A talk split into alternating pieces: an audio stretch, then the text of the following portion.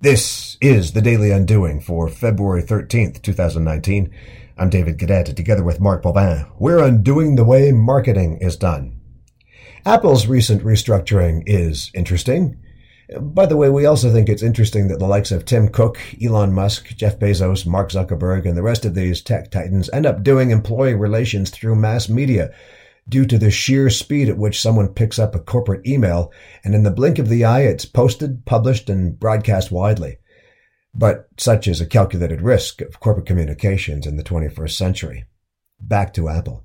When Tim Cook announced last week that retail chief Angela Ahrendts was leaving for, quote, personal and professional pursuits and was being replaced by HR VP Deirdre O'Brien, it signaled to us, anyway, that Apple was finally coming to its senses in addressing what has become a shopping experience far removed from the vision of Steve Jobs in everything Apple did elegance and ease of use.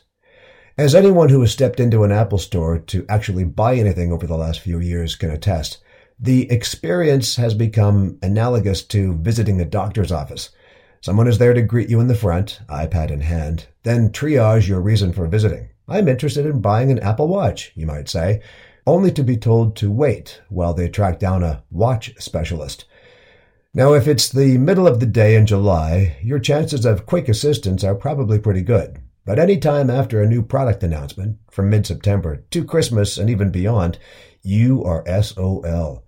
And heaven forbid you have any kind of problem with the purchase of a device. In that case, you're sent to the back of the store to be triaged yet again, then told to come back later that day, if you're lucky, to deal with a genius, a term we believe has long since passed its expiry date.